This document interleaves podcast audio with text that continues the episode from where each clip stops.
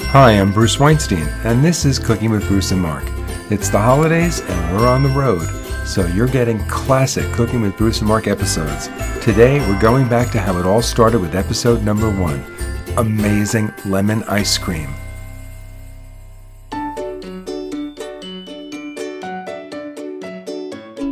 Welcome. I'm Bruce Weinstein. I'm the chef in Bruce and Mark. Hey there, and I'm Mark Scarborough. I'm the writer.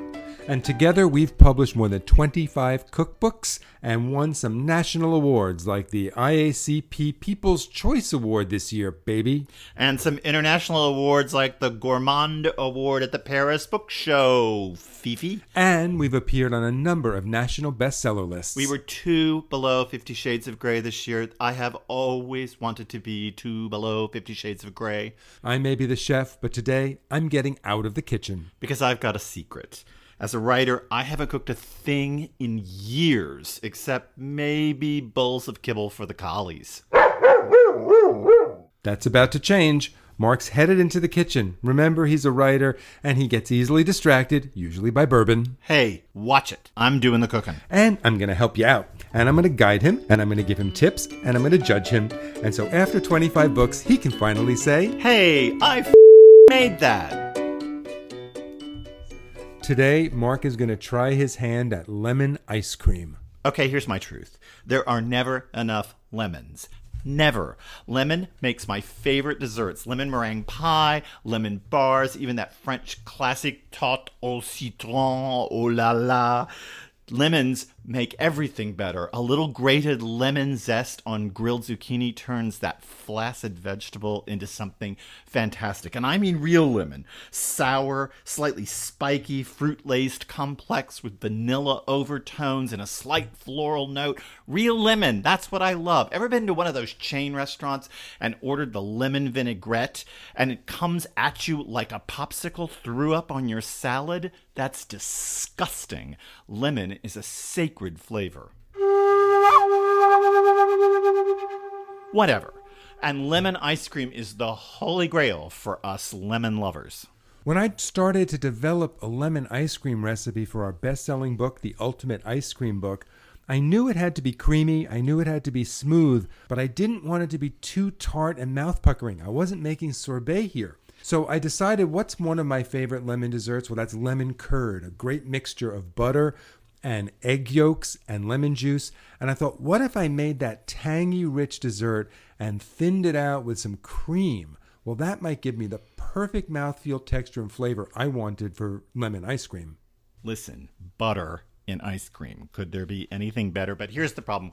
We all know what happens with lemons. And as a food writer, I know the science behind this stuff. You add lemon to dairy and the dairy curdles instantly. Here's why there are negative ions in there that keep all the proteins apart. It's one of the reasons you can cook cream forever in a sauce. It's a miracle. It won't coagulate because of that negative charge in it. But once you add acid, you give a haircut to the negative ions and suddenly dairy can coagulate. So to make lemon ice cream, we have to raise the pH of the lemon juice, and thus we turn it into lemon curd.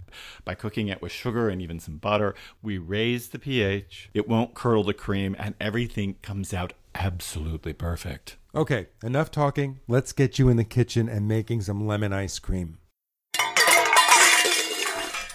I have set up a standard double boiler. That is, in this double boiler, I've got in the top part of it two large eggs, about a cup of sugar, half a cup of lemon juice, and two tablespoons of yummy butter. And I'm whisking this over the heat. Now, this is a standard double boiler. That is, it's a medium saucepan below. There's about an inch of simmering water in it, and above that sits another saucepan with my ingredients in it. These are set kind of into the medium saucepan below in their own pan, and I'm whisking away. There's a lip or a ridge in these standard things to keep the two pots together over the heat. Now, nothing to be said about these home equipments. These are great, but I'll be a little judgmental and tell you that no self respecting chef would use this. We would set up a different kind of double boiler. I'd have the same pot on the bottom with some simmering water, but then on top of that, I would have a metal mixing bowl with my ingredients in it. And I'm using that because the rounded bottom of the mixing bowl is going to allow me to whisk more evenly and get all the ingredients going. And if it starts to cook too fast and I'm afraid I'm going to curdle it, I could use a pot holder and take the bowl off off the steam very quickly and then put it back and take it off and put it back and it'll be perfect. Whatever, Monsieur le Chef. I have always desired to be a housewife, so I'm using the standard contraption. But what you and I do have in common is a whisk, which I'm using to keep these ingredients moving in the top half of my double boiler. They're moving and moving. I'm not using a vegetable steamer. I'm not that dumb. Things would fall through into the water. This is the standard whisking method of these ingredients over the heat. I'm looking for it to thicken a bit, and I keep whisking until oh shit, I got scrambled eggs. Well, see, in that standard double boiler, you had your flame up too high. You have to turn it down. If you can't get into all those corners and you can't remove the top fast enough, you've just got to keep the heat down. Sure, the flame is not hitting your pot directly where your ingredients are, but you're putting too much steam too fast. So in that standard double boiler, man, turn down the heat. And looks like you've got to start again, Mark. Uh, can't we just have scrambled eggs with lemon for dinner? I love lemon. Nope, and we can't have cocoa pebbles either. Oh, damn it. So I've washed all my pots and I've started again. I'm at it at the stove again with the flame way down, Monsieur le Chef. And I've got the whisking going on and on and on. And the mixture is getting thicker. It's getting noticeably thicker. There was some um, foamy stuff on top of it for a while, but now that seems to be going away. And let me check the recipe. Um, it says I'm supposed to do this until it's thick and glossy. Oh crap, I'm hoisted with my own writerly petard.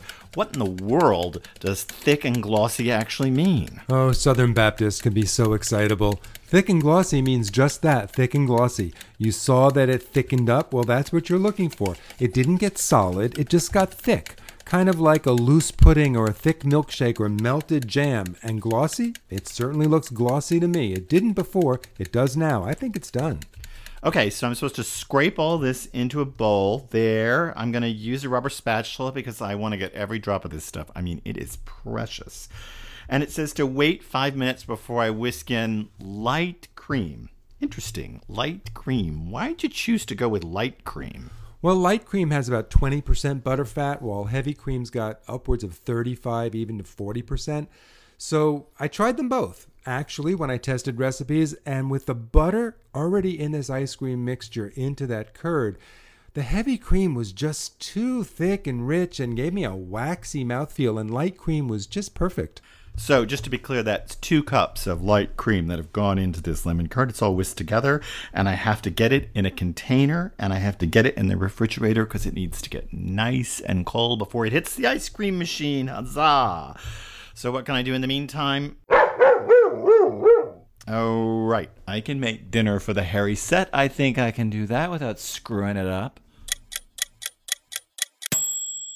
So the custard chilled, and as you can hear, Mark has already put it in the ice cream machine. Ours is a bit loud because it has a built in compressor. It's very convenient and easy to use, but you can use almost any kind of ice cream machine. There are many kinds where you store the canister in the freezer and then you put it onto a moving contraption which turns the paddle for you, or you turn it by hand. Or you can go really old fashioned and maybe you've got the ice cream you put in a metal bucket that sits inside a wooden bucket. And in between the two buckets, you fill it with ice and rock salt and turn it that way. If you go that route, remember those make a lot of ice cream, usually about a gallon. This recipe made a quart. So to get that machine working right, you're probably going to want to double it.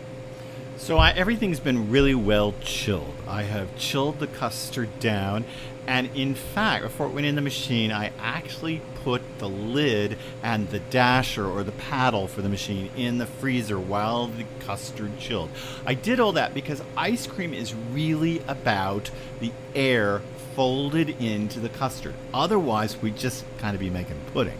So what we're doing is making a loose custard that we then churn air into, but we want as little air as possible. The less air, the better the mouthfeel. Ever had that store-bought, you know, regular ice cream where it melts and it turns foamy? That's because it has lots of air beat into it. Premium ice creams, when they melt, just are rich and creamy in the bowl.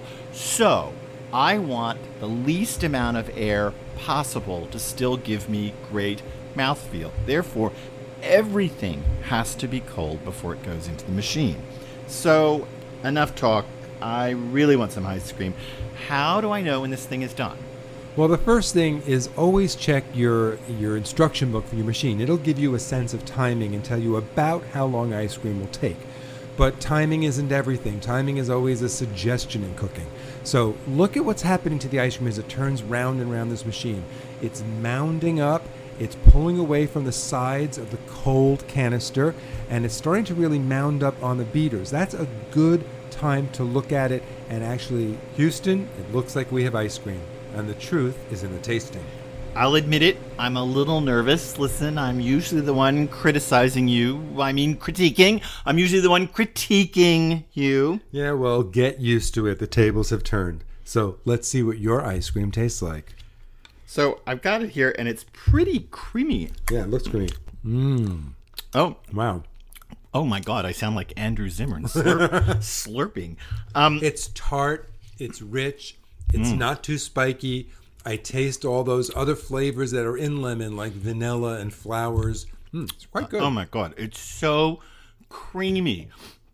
My advice with this stuff is that if you've made this in advance and put it away in the freezer for another day, let it sit out for 10 or 15 minutes at room temperature so that it gets a little soft. All those lemony overtones and vanilla overtones and all that stuff will come out if the ice cream isn't rock solid cold. so, Mark, what did you learn today? Okay, I learned that double boilers can be tricky, and I learned that I can make ice cream, I guess. This recipe for lemon ice cream comes from our book, The Ultimate Ice Cream Book, but you can also find it on our blog, bruceandmark.com. If you like our podcast, would you mind rating us and reviewing us on iTunes or whatever platform you found us on? And don't forget to sign up for our newsletter by dropping us a note at our blog, bruceandmark.com. Check it out. Lemon ice cream. I fucking made that.